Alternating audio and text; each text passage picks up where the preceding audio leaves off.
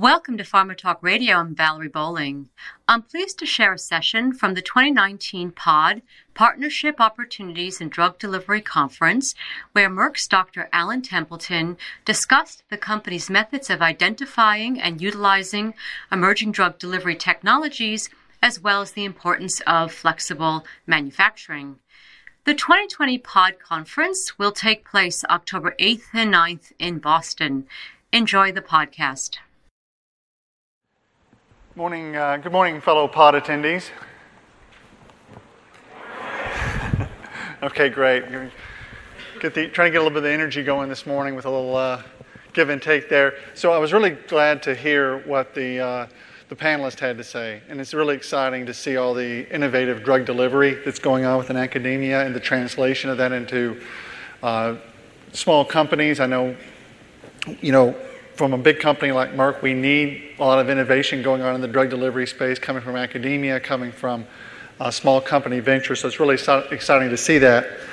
Um, the other thing that resonated to me at the end of the panelist presentation here was uh, the concept of playing and failing.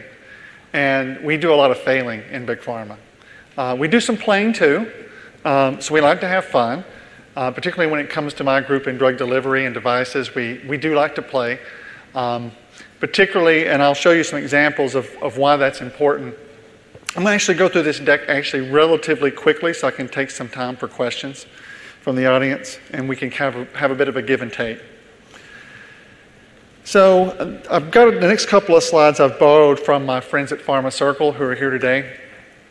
And what you'll see uh, on this slide um, is the growth in pipeline, molecule, and type versus year. And what you can see, there's a couple of interesting things I'd like to point out. You know, one thing is that over the last five years, you've seen basically a doubling overall in the pipeline in terms of number of assets. And while there's been this surge, as is noted on the slide, in biologics, and biologics being broadly defined across all those modalities listed at the bottom, which by any means are not homogeneous, Small molecules haven't taken that much of a hit. Small molecules are still really important, and you can see there's been tremendous growth even in the small molecule pipelines as well.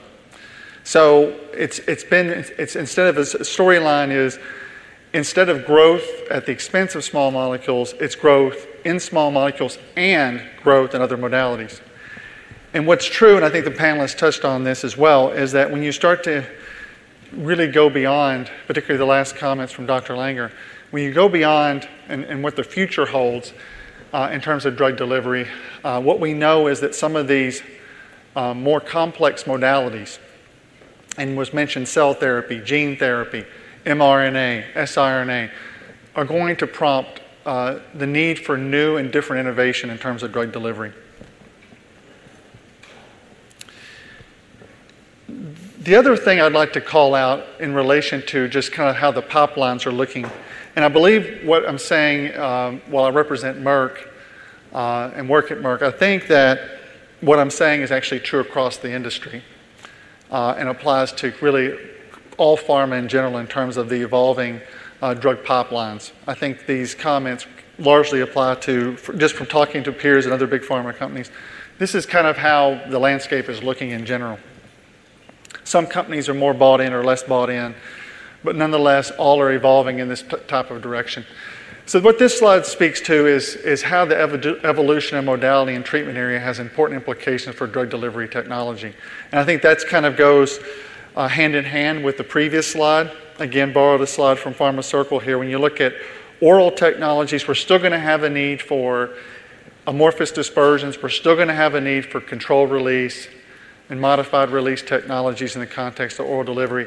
But this surge in biologics and other alternate modalities, expansive modalities around uh, the, uh, the chemical and biological space, leads to this great surge in injections. And you can see here again almost a doubling in, in the pipeline versus route versus years.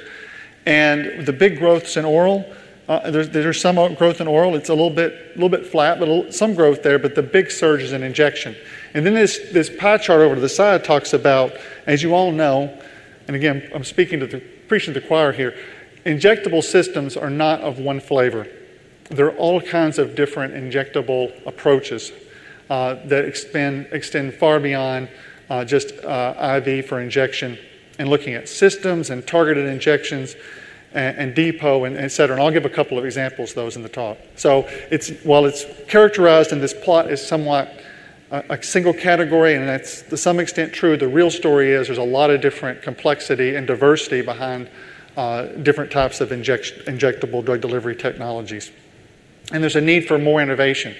And I think uh, Gio mentioned, for example, oral delivery for biologics, not, while not an injection route, would take advantage of being able to look at different routes of delivery for traditional materials that have been developed and produced and delivered via uh, an injectable, injectable route. So, a lot of diversity here, a lot of diversity in this landscape.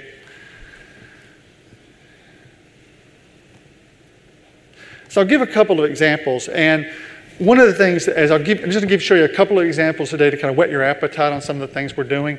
Um, in drug, drug delivery. I will highlight that we have some other things going on that, we'll, that I won't have time to get into and share with you. Uh, and I can say that in my 20 years at Merck, uh, we have never experienced as much of diversity uh, in drug delivery as we see today.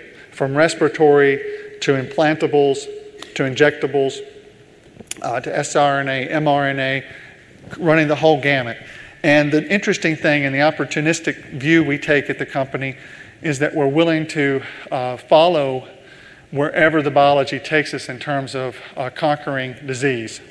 And so, and, and that often includes, uh, you know, research in our own discovery laboratories, but it often involves also partnering with other companies and bringing in technology, bringing in molecules. And oftentimes, that means we need to partner with a corresponding drug delivery uh, approach as well. So, a lot of different uh, diversity in terms of our approach.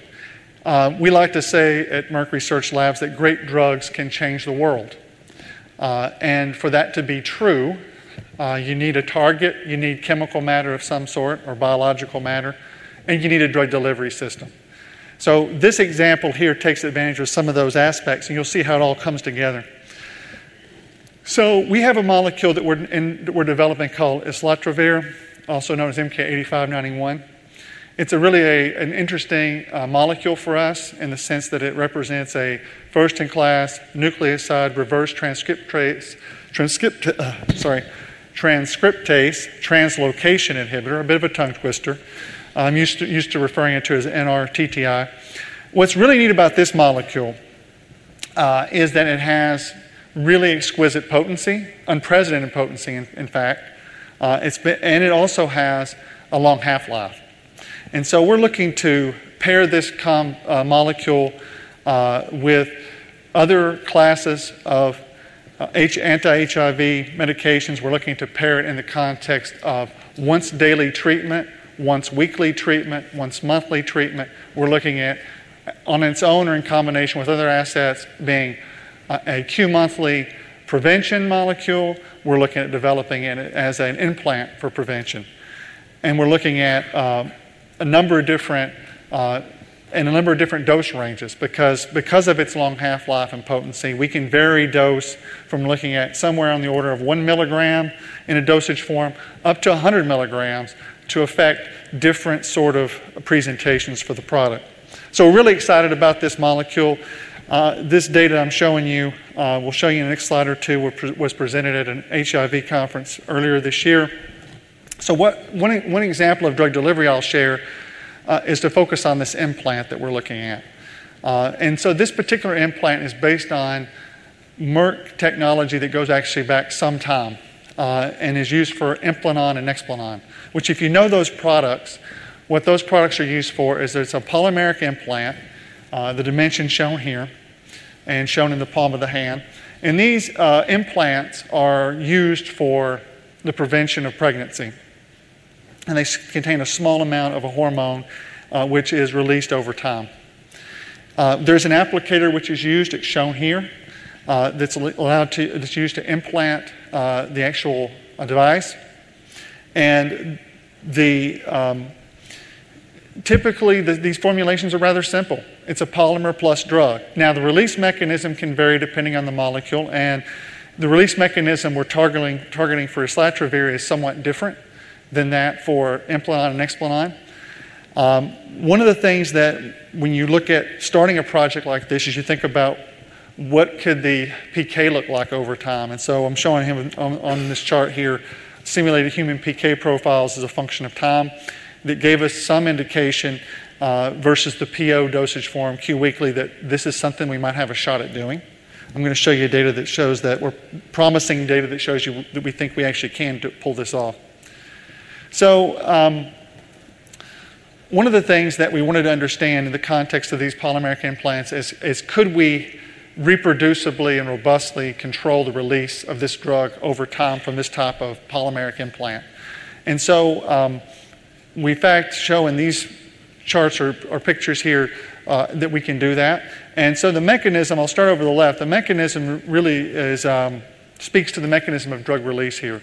And so we have the drug uh, showing up in those dark green channels over to the left in this picture, embedded in this matrix of EVA9, so that's ethyl vinyl acetate. And what happens over time is as the molecule uh, dissolves and elutes out from this implant, pores begin to form. And from and then as as as we proceed through drug release, uh, overall we, form this very porous structure as the drug is removed, and that's somewhat going to define the, the release mechanism as a function of time. So it's very much uh, a release mechanism which is found by dissolution from this porous matrix and a radial release. So if you look at the images shown here, these XRCT images, you can see going from no drug release up to 18 up to 100%. You can see these pores have formed within the context of these implant structures. If you further look at the helium ion image here, you show, uh, we, we can see that how it looks like at 100% drug release. So this is an approach we have to use because the, water, the molecule is highly water soluble and immiscible with EVA. So this provides the opportunity to do this pore forming implant. And that is a different mechanism than what we've used for some other molecules we have in development, including uh, it's a different approach for etonogestrel, for example. So, how do these actually work? What's the data telling us so far? So, so far we have data for a 62 milligram implant.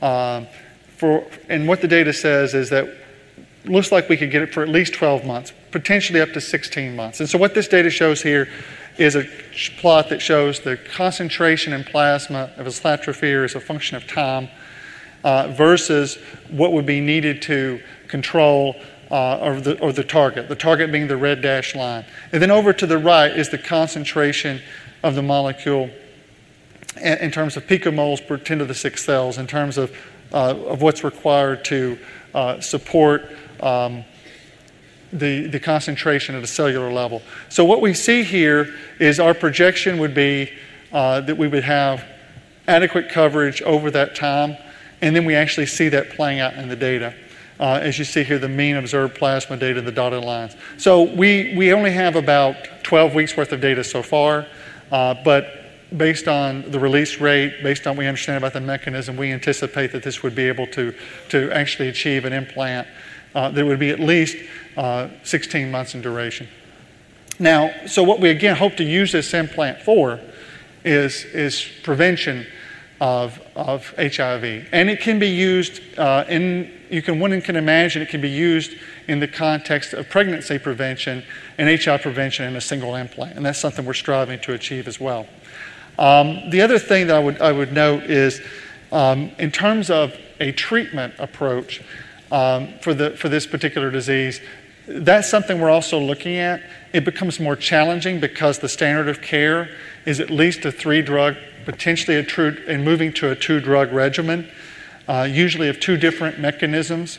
Uh, so it's hard to achieve that. We're seeking that second partner molecule that will allow us to create a single implant for, for treatment, but that is something that's still a bit off.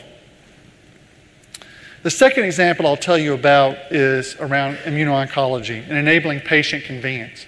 And I think that I like what uh, the, some of the panelists had to say about this. They spoke to uh, patient centered drug design, patient centered delivery. I think that's an important thing to keep in mind. And I think this example, in terms of thinking about um, immuno-oncology, speaks to a little bit about where that field needs to move in terms of patient centricity. So, we all know about some of the recent headlines. Here's just a scattering of them from, from cancer immunotherapy. It's actually been quite exciting. It's, it's exciting to see Merck at the forefront of this evolution uh, in treatment, uh, or revolution, in fact, of treatment. And um, lots, of, lots of press, and so all of you are very familiar with that. This next slide seeks to give a little bit of an example of, just gives a flavor. I know this is a lot of information on one slide, but what I'm trying to depict here is just showing the uptake of anti PD1 and anti PDL1 uh, as, a, as a mechanism within the United States for these various, and how fast this has evolved, right? And so what you see here is the number of different approvals in the context of different diseases, different cancers specifically uh, as a function of different uh, molecules. And so pembrolizumab, Merck's compound, is the ones, ones in light blue. And so you can kind of see how fast this has moved since 2014. And so I think at Merck we have over a thousand clinical trials ongoing with pembrolizumab at this moment. Um, and all different contexts, all different partners. What's true about pembrolizumab is, and this is true for all of these, of these uh, uh compounds is they've been, or these uh, antibodies, they've all been really impactful in terms of changing the landscape for, um, for, for, particular cancers. And, and I'm giving one example, just to paint a picture, is non small cell lung cancer. That field has completely changed. And what was unexpected uh, was the impact of Pembro in combination with standard of care chemotherapy. And so now, as a first line treatment, and this has happened very rapidly over the last couple of years, uh, the standard of care in non small cell lung cancer has moved to Pembro plus, um, uh, plus chemotherapy, usually a true drug combo chemotherapy. And then, as the patient, if the patient is able to respond to therapy, typically the chemo is removed, and then the patient is put on Pembro as a maintenance therapy for approximately two years. And again, right now, no one knows exactly because these are, this is, we're, on, we're gaining data in real time, what the long term impact will be in terms of patient longevity. Now, we can say this, though, that versus standard of care alone, that Pembro in combination with chemotherapy boost overall response, whether it's partial or, or otherwise, at least 50% versus 30% of standard of care. That's a big jump. Now, the thing that I'll point out with that, though, at the same time, is to say there's still 50% still left on the table in terms of opportunity versus this particular cancer. So, what are we doing? Uh, we, along with a lot of folks who are working in this field, are looking to find uh, agents that will boost the efficacy of, key, of, key, of these, these agents, particularly in our case, pembrolizumab. And so, we're looking for to combo Pembro with a number of different agents to, to extend that 50% response rate, for example, in non small cell lung cancer, up to 70, 80%, right? And that's true if you look at the different, I gave that as an example, but if you look at what's true about all of these cancers is that we don't have you know, a complete response and a complete knockout blow to any of them. And maybe we won't. A lot of it has to do with the tumor microenvironment, the specific genetics of the tumor, and the immune system and how that relates. But what we want to do is we want to extend the efficacy of, of these agents. And so we're looking to partner. So, in terms of some of those partnering opportunities, many of you are aware of some of these areas. Merck is heavily involved in exploring a lot of these areas and going from the immune checkpoint inhibitors over to the top right to looking at now oncolytic viruses, T cell therapies, uh, other monoclonal antibodies that can be used in combination that have potentially orthogonal or parallel or some other form of synergy that might be offered in combination with a checkpoint inhibitor. And so this space is being rap- you know, explored extensively. That's the point of those thousand clinical trials that I mentioned. So some of those are easier to, combine, to combo in, a, in the context of a formulation than others. Uh, when we start talking about cell therapy or gene therapy, that might look quite different. But in the context of a monoclonal antibody in combination with a monoclonal antibody, this is something that we're looking at extensively to simplify and improve the overall healthcare provider experience. So rather than providing two individual products uh, that would be then co administered or separately administered, we're looking to provide co formulations. And so some of the things that one has to consider, uh, some of the things that one has to think about are uh, antibody to excipient sort of interactions, antibody antibody interactions, uh, is, and thinking about um, stability and thinking about physical stability, chemical stability, and in the context of some of the data shown on the right. So, this is something we're looking at fairly extensively. Another opportunity in this space that we're looking at, and what I showed you in that previous chart is this massive uptake of different uh, agents. And I showed about five or six anti PD 1 and anti PDL 1s on that slide. What's true is that, the, is that there's about 25, anywhere between 25 to 50, depending on the estimates, of these particular uh, agents in development. Are they, are they diff- how are they differentiated from one another? Are they differentiated clinically? Time will tell. Um, but one would, it's a very crowded field. So one can imagine as the field matures, what's been important through the first five years of the immuno-oncology revolution won't be true in the next five or ten years.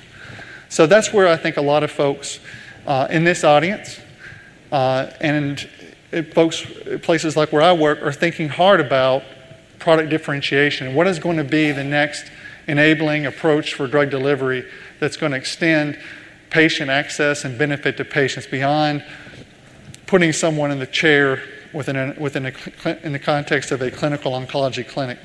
Now, having said that, one of the things that's important is that how, how this field has evolved is these clinical cancer clinics. And that is largely because, as you all know, uh, some of the grievous side effects associated with chemotherapy. So, patient monitoring in those settings has been important. Will it be true going forward? How to change and evolve that clinical practice, to, for example, to move toward more you know, at home delivery or patient, uh, non provider administered um, uh, agents. That we'll, we'll have to see because there's both the dogma of the, in the field of medicine, but then there's also the real data associated with these compounds. And are they used in combination with chemotherapy? Is there ever a point where they're used without chemotherapy? And we have enough antibodies alone, uh, monoclonal antibodies alone, that we can then just expect a cocktail to, to work. So, a lot of different questions to ask. Um, a lot of payer and provider sort of considerations, but we think this is an important area to explore next. So, in terms of subcutaneous delivery, uh, we're looking at obviously there's the, the, the, formulation considerations, biophysical stability, device considerations, um, novel excipients, and what I didn't mention earlier, um, and I should have touched on, especially given this audience, but I think it was a little bit implicit or implied, was when you think about the growth, rapid growth, and sterile injectable products obviously, all those come with, or many of those will come with devices, and brings up a lot of opportunity for innovation in drug device combinations. And that's true when you think about subcutaneous delivery as well. You have to think about the pharmacokinetics, you have to think about the immunogenicity. We've got, so there's a lot of complexity associated with the problem, but a lot of opportunity as well. So, how, do we, how are we going to do all this in the future? And I'll leave you with on this before I take questions one of the th- one of the things that I find really interesting about the whole field and how it's evolving in terms of drug delivery is when you think about how big pharma has operated in the past, big pharma has largely survived and been very effective at producing products for primary care physicians. And that has leads you to think about once daily uh, tablets.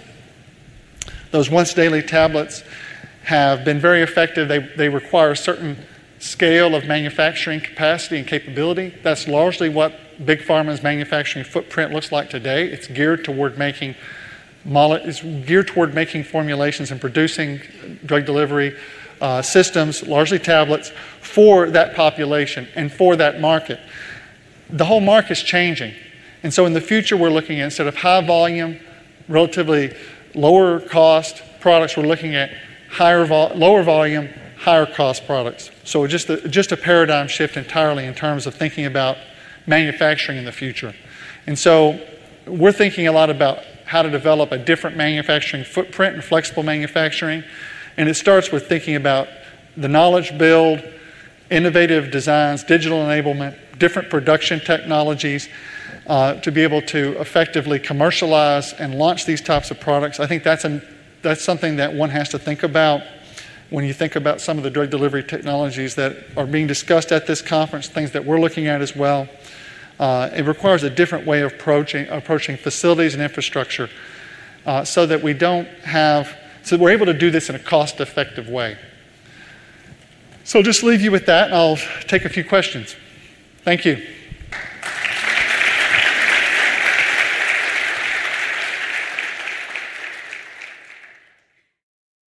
I hope you enjoyed the podcast from the 2019 PODD Drug Delivery Conference. The 2020 meeting will take place October 8th and 9th in Boston. For more information, visit theconferenceforum.org. With the Lucky Land slots, you can get lucky just about anywhere. This is your captain speaking. Uh, we've got clear runway and the weather's fine, but we're just going to circle up here a while and uh, get lucky. No, no, nothing like that. It's just these cash prizes add up quick. So I suggest you sit back, keep your tray table upright, and start getting lucky.